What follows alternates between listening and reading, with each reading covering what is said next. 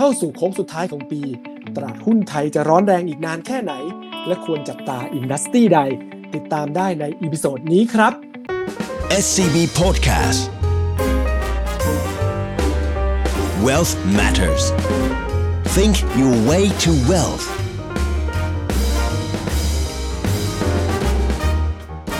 Presented by SCB Wealth สวัสดีครับท่านผู้ชม ขอต้อนรับทุกท่านเข้าสู่รายการ Wealth Matters เจาะลึกทุกประเด็นการเงินการลงทุนอินไซต์เข้มข้นแบบคนวงใน ผมออสตินเปียศักดิ์มานสันครับ ในเดือนที่ผ่านมามีปัจจัยในระดับโลกที่มีความชัดเจนขึ้นหลายประการเลยนะครับ ไม่ว่าจะเป็นเรื่องของ QE tapering นะครับผมหรือว่าการประกาศแผนการลดทอนการอัดฉีดสภาพคล่อง หรือว่ามาตรการ QE ของทางเฟดในช่วงที่ผ่านมานะครับทางธนาคารกลางสหรัฐนะครับ เราเห็นภาพชัดเจนขึ้นหลังจากคุณเจอโรมพาวเวลนะฮะประธานเฟดเนี่ยได้มีการกล่าวปาฐกถาในงานซิมโพเซียมของเขาที่แจ็คสันโฮนะครับผมงานสัมมนาวิชาการของเขาที่มีแผนว่าจะมีการลดในเรื่องของ QE ในปีนี้ แต่ว่าไม่รีบที่จะขึ้นดอกเบี้ยนะครับในในปีถัดไปนะครับโดยโดยเห็นว่าเรื่องของ กว่าเงินเฟ้อไม่ได้เป็นความเสี่ยงต่างๆนะฮะนอกจากนั้นเรื่องของแผนหรือว่าไทม์ไลน์ในการที่ด้านมาตรการการคลังสหรัฐที่จะมีการผ่านตัวมาตรการในเรื่องของอการกระตุ้นโครงสร้างพื้นฐานนะครับผมโครงสร้างที่มีมูลค่าถึง 3.5 ล้านล้านดอลลาร์ นะรวมไปถึงเรื่องของมาตรการทางด้านสวัสดิการสังคมด้วย ทั้งสวัสดิการสังคม แล้วก็โครงสร้างพื้นฐานนะฮะสวัสดิการสังคมเนี่ยประมาณ 3.5 ล้านล้าน แล้วก็เรื่องของตัวโครงสร้างพื้นฐานเนี่ยหล้านล้าน ภาพรวมเนี่ยก็ทำให้ในเรื่องของแผนในเรื่องของภาคการคลังนี่ชัดเจนขึ้น ในขณะที่สถานการณ์เรื่องของการระบาดในเรื่องของโควิด -19 เดลต้าแวริเอนต่างๆเนี่ย ในจีนในไทยเนี่ยเราเริ่มเห็นสัญญาณที่ดูดีขึ้นนะฮะผู้ติดเชื้อเริ่มน้อยลงต่างๆ แล้วก็ในจีนเขาก็เริ่มมีการเปิดกิจกรรมทางเศรษฐกิจขึ้นนะฮะของไทยก็เช่นกันนะครับภาพเหล่านี้ก็เลยทำให้การลงทุนต่างๆนี่มีความชัดเจนขึ้นในภาพของโลก ฉะนั้นเนี่ยในเรื่องปัจจัยโลกก็ชัดเจนขึ้นแล้วเนี่ยเรามาคุยในเรื่องของตลาดหุ้นไทยหรือรวมถึงปัจจัยไทยบ้างนะครับผมเพราะว่าในช่วงที่ผ่านมา Well Matters ของเราเนี่ยเจาะลึกในประเด็นของในระดับโลกมาค่อนข้างเยอะ วันนี้เนี่ย เราได้รับเกียรติอย่างสูงจากคุณสิทธิชัย ดวงรัตนฉายา ผู้อำนวยการอาวุโสฝ่ายวิจัยการลงทุนบลไทยพาณิชย์ หรือว่าน้องโบ๊ทของเรา น้องโบ๊ทกับผมก็มีความสนิทสนมกันดี เพราะว่าก็ทำงานด้วยกันมาตลอดนะครับ ผมเป็น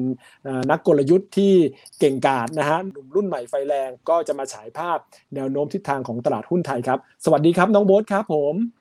ครับ สวัสดีครับพี่ยอสินครับ ครับ ก็ยินดีเป็นอย่างสูงนะครับ ผมที่น้องโบ๊ทได้มาจอยเรามาคุยกันในคราวนี้นะครับ ผมเราก็จะได้เห็นภาพของตลาดหุ้นไทยอย่างชัดเจนนะฮะก็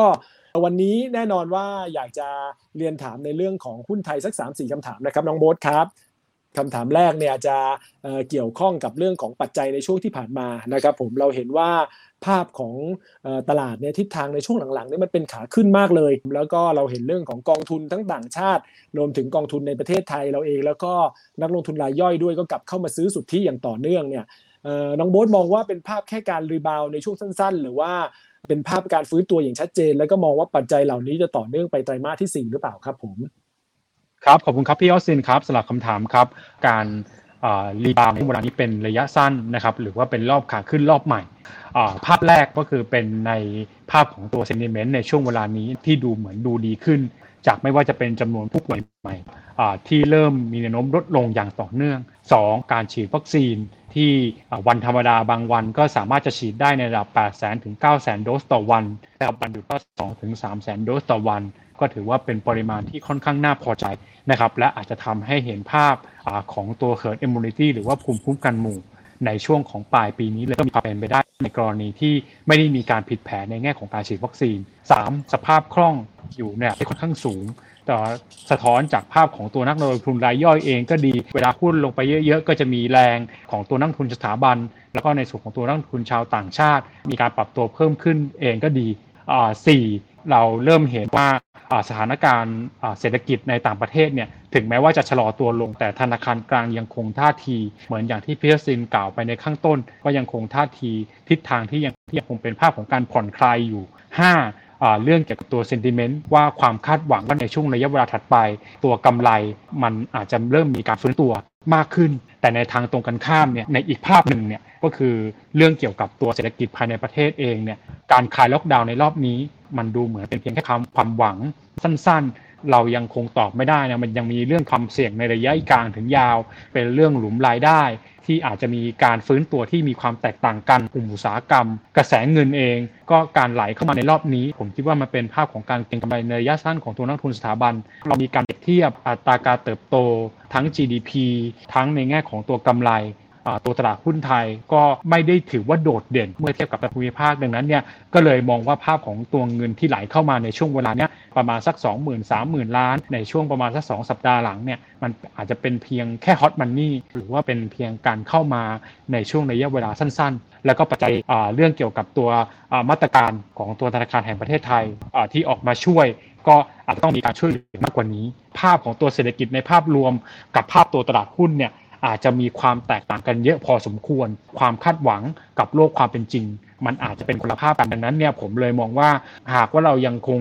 อยู่ในสถานการณ์ที่ตัวโควิด -19 มันทำให้เราเปิดประเทศได้ค่อนข้างช้า ทั้งในประเทศและต่างประเทศ ผมเชื่อว่าตัวตลาดหุ้นไทยน่าจะเป็นเพียงแค่การฟื้นตัวในระยะสั้น อันนี้ก็อาจจะต้องย้อนกลับไปถามพี่ออสินนะว่า ในภาพของตัวตลาดหุ้นที่เป็นแบบเนี้ยมันมีความสอดคล้อง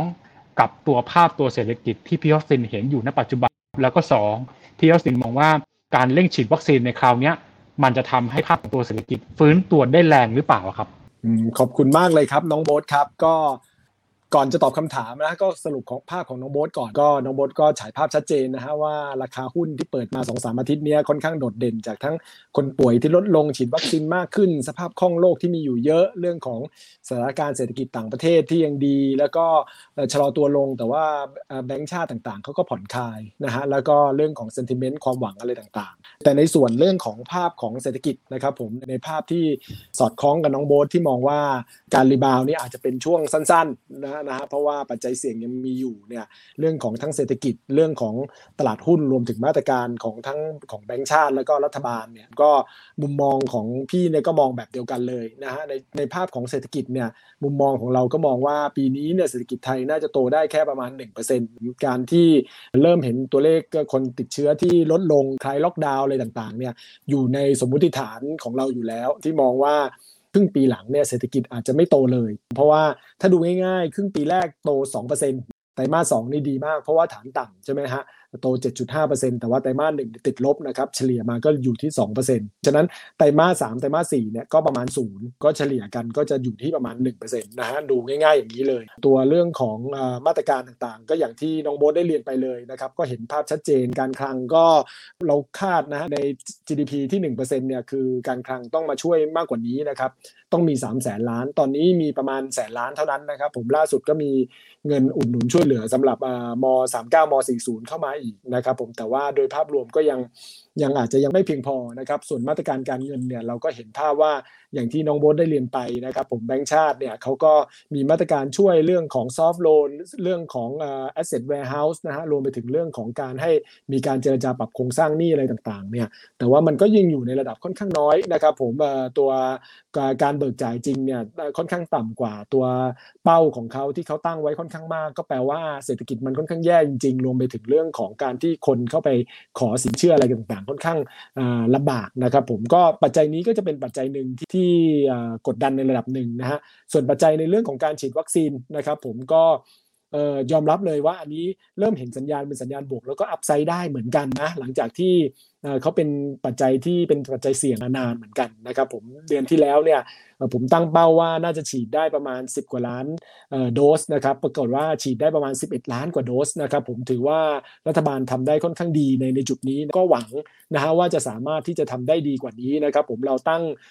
เป้าค่อนข้าง conservative ที่ 74 ประมาณ 74 ล้านโดส แต่ว่าเขาสามารถทำได้ตามที่รัฐบาลตั้งเป้าไว้ว่าปีนี้เนี่ยได้เป็นร้อยล้านโดสอะไรต่างๆนะครับผมจำนวนคนที่ได้รับการฉีดก็จะมากขึ้น ก็อาจจะเป็นอัพไซด์ในแง่ของเศรษฐกิจไทยในระยะต่อไปได้รวมไปถึงเรื่องของมาตรการต่างๆ ถ้าถ้าได้ออกมาเพิ่มขึ้น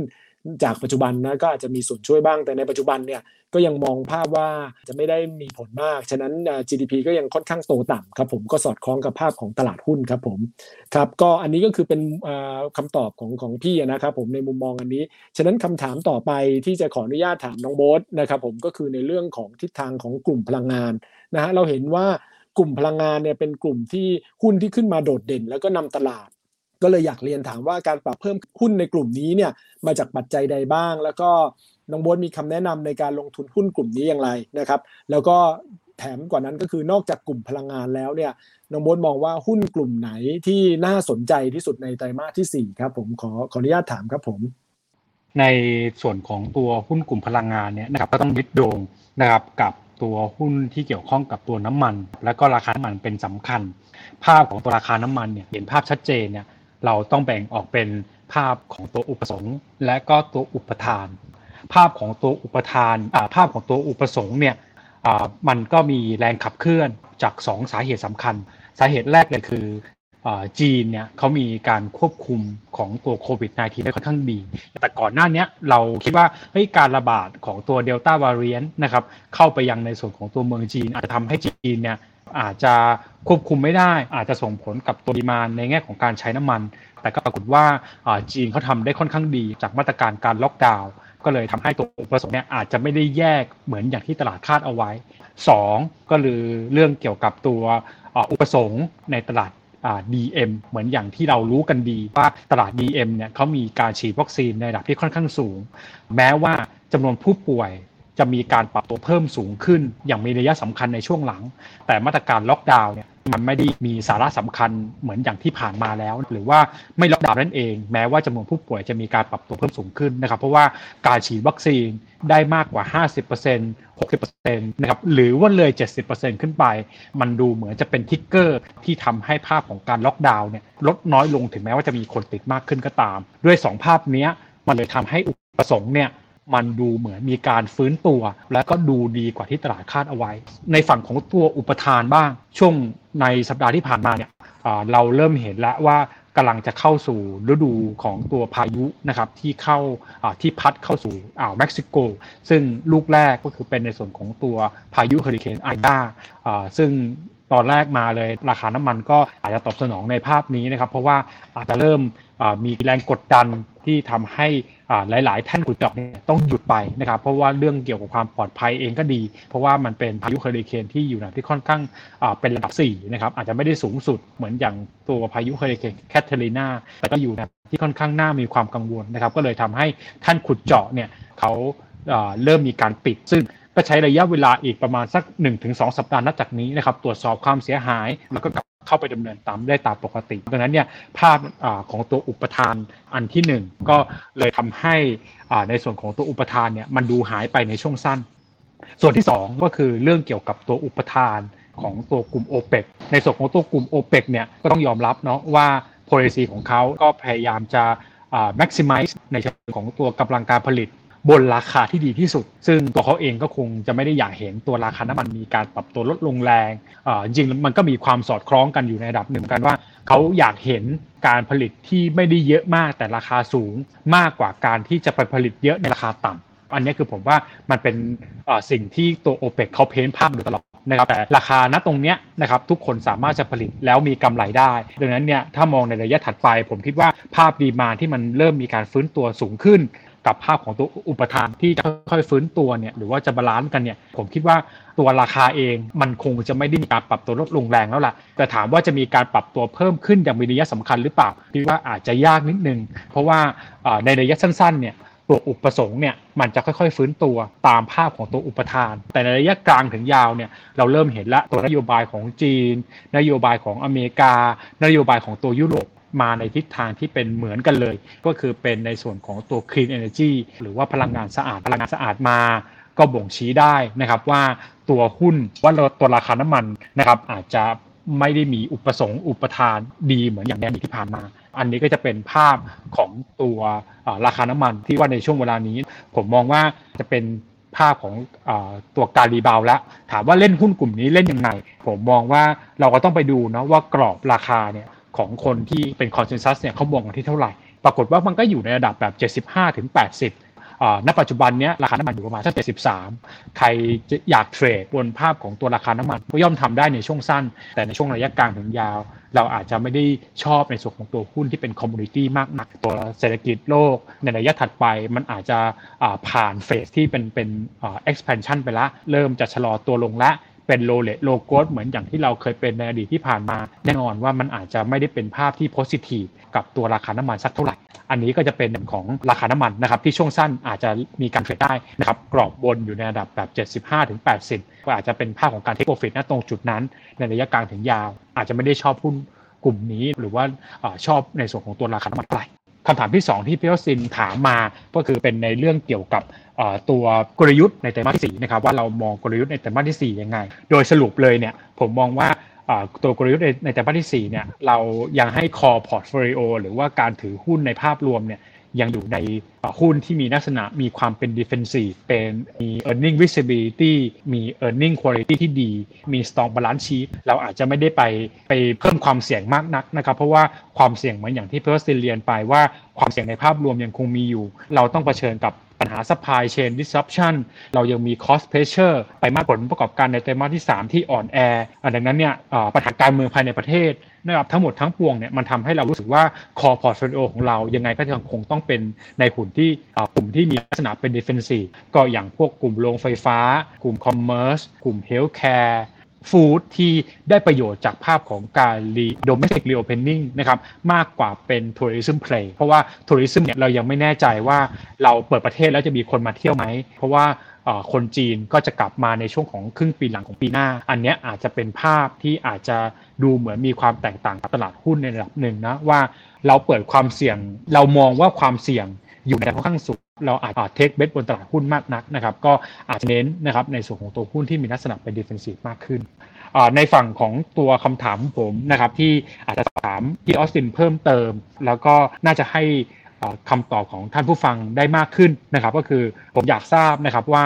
ในฝั่งของตัวกลุ่ม o p e ปเนี่ยเขาอยากเห็นราคาน้ำมันต่ำผลิตเยอะหรือว่าเขาอยากเห็นราคาน้ำมันสูงผลิตน้อย แล้วถ้าเรามองบนภาพของตัวกลุ่ม o p e ป Plus เนี่ยที่มีความสัมพันธ์ที่แย่ลงเนี่ยนะครับพี่วสินมองว่าในระยะถัดไปโกของตัวกลุ่ม o p e ปเนี่ยมันจะเป็นรูปร่างหน้าตายังไงครับ ชัดเจนมากครับในแง่ของทั้งคำตอบแล้วก็คำถามที่ถามกลับนะครับผมในแง่ของคำตอบของน้องโบ๊ทก็ชัดเจนในเรื่องของกลุ่มพลังงานที่เราถกกันนะฮะเป็นหลักว่ามันฟื้นตัวขึ้นอย่างชั่วคราวนะครับผมเท่าที่ฟังจากคำตอบเนี่ยไม่ว่าจะทั้งจากดีมานที่เพิ่มขึ้นจากจีน จากเรื่องของตลาดพัฒนาแล้วอะไรต่างๆ ซึ่งน้องโบ๊ทมองว่าเป็นชั่วคราวรวมไปถึงเรื่องของอุปทาน ทั้งเฮอริเคนทั้งเรื่องของโอเปกต่างๆ ที่ไม่อยากผลิตมากเลยต่างๆเนี่ยแต่แต่ว่าภาพระยะยาวเนี่ยน้องโบ๊ทก็อาจจะไม่ได้บูในจุดนี้มากนักนะครับ เพราะว่าเห็นว่าเรื่องของพลังงานสะอาดกำลังมาในน้ำมันอาจจะไม่ได้มีความต้องการในจุดนี้ จริงๆโอเปกเนี่ยอยากให้ราคาค่อนข้างสูงด้วยซ้ำเพราะว่า อย่างซาอุที่เขาเป็นพี่ใหญ่ก็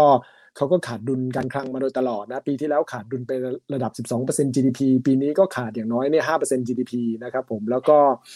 เนื่องจากพอราคาน้ำมันต่ำลงนะครับผมแล้วเขาก็ต้องมีการในเรื่องของอุดหนุนช่วยเหลือโครงการประชานิยมอะไรต่างๆทำให้เขาขาดดุลการคลังค่อนข้างเยอะ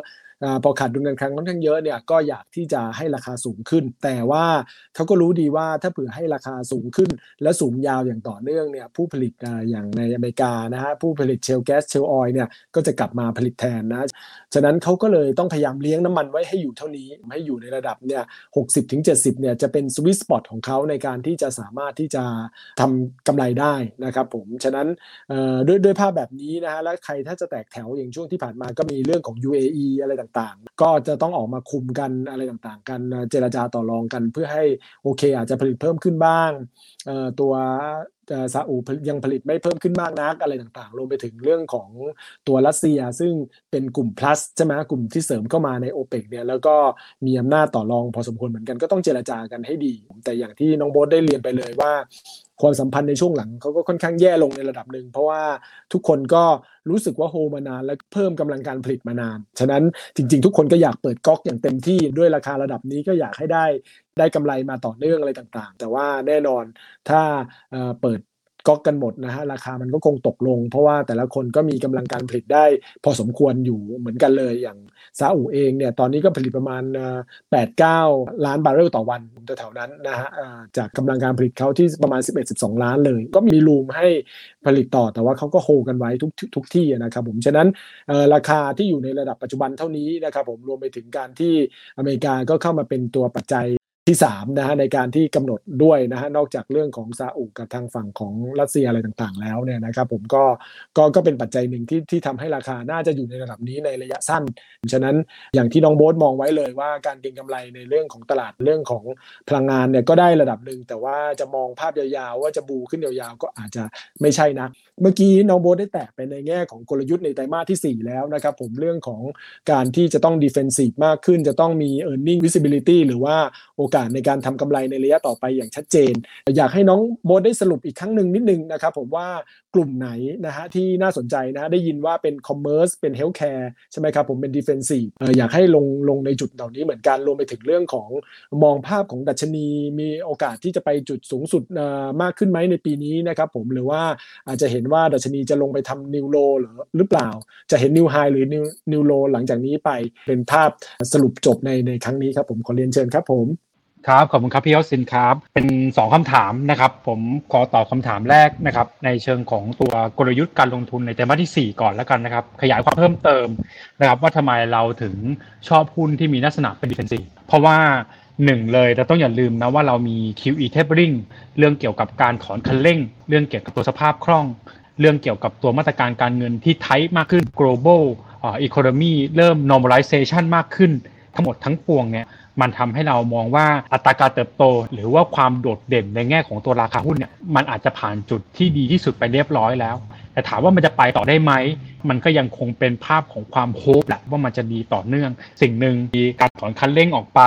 ถอน QE ออกไป เริ่มมีการขึ้นดอกเบี้ย ในภาพเนี้ยมันจะสร้างความผันผวนให้กับตลาด ถึงแม้ว่าในรอบนี้การถอนคันเร่งต่างมันอาจจะไม่ได้ส่งผลร้าย หรือว่าส่งผลกระทบกับตลาดในภาพรวม เท่ากับในอดีตที่ผ่านมา เพราะว่ารอบนี้มันอยู่ในไซเคิลของตัวอีโคโนมิกที่มันเริ่มมีการฟื้นตัว และก็มีภาพของตัวมาตรการการช่วยเหลือที่ค่อนข้างเยอะมากๆ ดังนั้นเนี่ยตัวตลาดหุ้นเอง ดาวไซด์ก็คงไม่ได้เยอะมากไซด์ก็ไม่ได้เยอะเช่นเดียวกันครับดังนั้นเนี่ยบนภาพในรูปแบบนี้เราก็คิดว่าความเสี่ยงมันยังมีอยู่ ก็เลยให้ core portfolio เนี่ยเป็นหุ้นที่มีลักษณะเป็น defensive มากถามว่าทำไมหุ้น defensive หุ้น defensive มี balance sheet ที่ดีกว่า ปลอดภัยกว่า ความผันผวนต่ำกว่า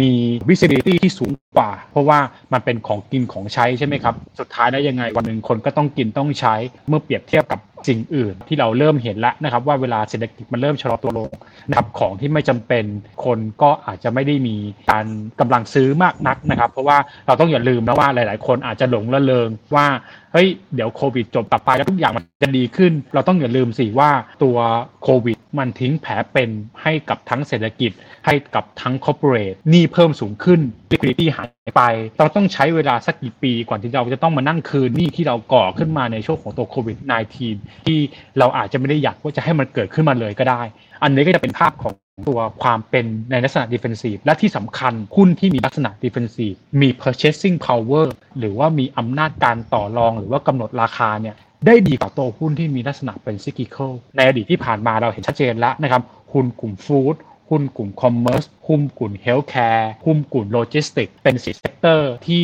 มี volatility ของตัว margin เนี่ยต่ำ margin ของ volatility ที่ต่ำบ่งชี้ได้ว่า ไม่ว่าจะเกิดเหตุการณ์อะไรก็ตาม บริษัทจดทะเบียนในกลุ่มดังกล่าวเนี่ยสามารถจะกำหนดราคาและกำหนดมาจินได้ เพราะว่าในช่วงเวลาหลังเราเริ่มเห็นแล้วราคาทองแดงเพิ่มขึ้น ราคาน้ำมันเพิ่มขึ้น ราคาสินค้าเกษตรเพิ่มสูงขึ้น Industrial Metal หรือว่าโลหะอุตสาหกรรมปรับตัวเพิ่มสูงขึ้น ทุกอย่างมีการปรับตัวเพิ่มสูงขึ้นหมดเลย Shipping Cost ก็มีการปรับตัวเพิ่มสูงขึ้น ดังนั้นเนี่ยในไตรมาสสาม ผลประกอบการออกมาหลักๆ ก็น่าจะอยู่ในภาพของตัว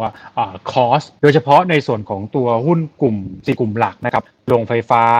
โรงพยาบาล commerce หุ้นกลุ่ม food แล้วก็ในส่วนของตัวหุ้นกลุ่มโลจิสติกนะครับที่มี purchasing power ในอนาคตข้างหน้าเนี่ยที่สามารถจะต่อกรกับภาพของต้นทุนที่มีการปรับตัวเพิ่มสูงขึ้นได้ อันนี้ก็จะเป็นในส่วนของตัวหุ้นกลุ่มที่มีลักษณะเป็น defensive คำถามของพี่ออสตินต่อเนื่องมาว่า ราคาหุ้นมันจะไปตรงไหนต่อ ผมมองว่าในเชิงของตัวปัจจัยพื้นฐานเนี่ยเซ็ตอินเด็กมันควรอยู่ที่ประมาณหนึ่งพันหกร้อยโดยประมาณ อันนี้เป็นภาพของตัว e a r n i n g growth profile ที่เราเห็นในปี 2020 21 และ 22 แต่ในระยะถัดไปภาพของตัว e a r n i n g เนี่ยมันอาจจะไม่มีการเติบโตโดดเด่นเหมือนอย่างที่ผ่านมา และที่สำคัญนะครับ อะไรที่เกินจาก 1,600 เป็นต้นไป ผมมองว่าเป็น sentiment มากกว่า fundamental ต่อจากนี้เป็นต้นไปเนี่ย เรามองว่าตัว downside ของตัวตลาดหุ้นเองมีไม่ได้เยอะจากสถานการณ์ของตัวโควิด -19 ที่ดีขึ้น สภาพคล่องที่สูง แต่อย่างไรก็ดีความผันผวนมันจะมีสูงมากขึ้น ดังนั้นเนี่ยอะไรก็ตามที่มีการปรับตัวลดลงมา หรือว่า SET index มีการปรับตัวลดลงมา เยอะๆ แรงๆ ในระดับต่ำกว่า1,550 หรือว่าใกล้ 1,500 ผมคิดว่าตรงนั้นอะเป็นจุดในแง่ของการมองหา หุ้นขนาดใหญ่หรือว่าหุ้นขนาดเล็กที่มีปัจจัยบวกเฉพาะตัว พอหลังจากนี้เป็นต้นไปผมมองว่าภาพ macroeconomic มันจะมีความสัมพันธ์กับตัวราคาหุ้นน้อยลง อาจจะต้องเน้นเรื่องเกี่ยวกับตัวกลยุทธ์การของบริษัทแล้วว่าจะไปยังไงต่อหลังจากตัวโควิด -19 เราให้ตัว SET index target ของเราอยู่ที่ 1,600 ซึ่งณปัจจุบันเนี้ยมันเลยไปหน่อยนึง ซึ่งผมมองว่ามันเป็นภาพของตัว sentiment มากกว่าตัว fundamentalแน่นอนในช่วงสั้น มันอาจจะมีการปรับตัวเพิ่มขึ้นมากกว่า 1,600 ได้ ในส่วนของตัว bull case scenario blue sky scenario หรือว่าตัว base case scenario เรามองไว้ที่ประมาณสัก 1,700 โดยประมาณผมยังคือคงรู้สึกว่าการปรับเพิ่มขึ้นเกินจาก 1,700 เป็นต้นไปเนี่ยในขณะที่ตัว economic หรือว่าตัวกำไรของบริษัทจดทะเบียนมันยังไม่ได้กลับไปสู่ในส่วนของตัว โควิด -19 pre COVID 19เนี่ยผมมองว่าอันเนี้ยอาจจะไม่ได้ make sense ในแง่ของการลงทุนเท่าไหร่ครับครับก็ชัดเจนที่สุดเลยนะครับ ผมไม่ว่าจะเป็นในเรื่องของภาพปัจจัยในช่วงต่อไปที่เห็นภาพชัดเจนขึ้น น้องโบ๊ทพูดชัดเจนว่า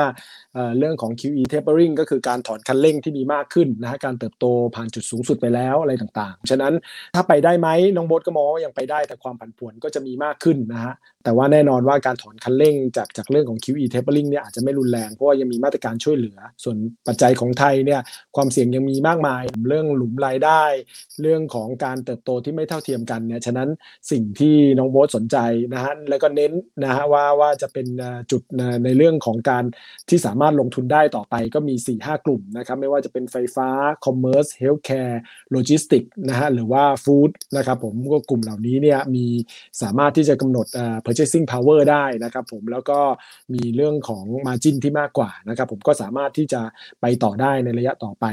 เป้านะครับผมน้องโบทว่าปัจจัยพื้นฐานอยู่ที่ประมาณ 1,600 จุด ผมสามารถเกิน 1,600 จุดไปได้ แต่ว่าความผันผวนในเล็กก็จะมีสูงขึ้นถ้าปรับลงกว่าต่ำกว่า 1,600 ก็ก็สามารถเข้าซื้อได้นะครับผมแต่ว่าถ้าขึ้นไปเนี่ยบูสกายซีนารีโอในปีนี้ก็อาจจะเป็นไปได้ว่าอาจจะขึ้นถึง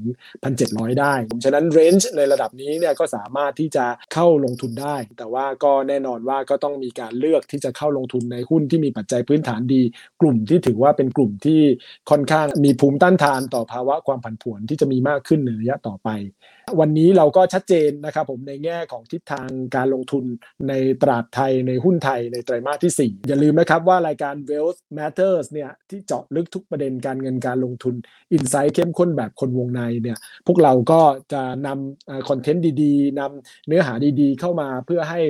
ท่านผู้ฟังทุกท่านสามารถที่จะมีคำแนะนำในการลงทุนได้ แล้วก็มีแนวทางทิศทางในการลงทุนได้อย่างถูกต้อง แล้วก็ได้ผลตอบแทนที่ดีในระยะต่อไป วันนี้ ผมออสตินเปียสังมนาสารแล้วน้องโบ๊ทสิทธิชัยดวงรัตนฉายานะครับ ผมขอลาทุกท่านไปก่อน สวัสดีครับ สวัสดีครับ SCB Podcast Wealth Matters Think your way to wealth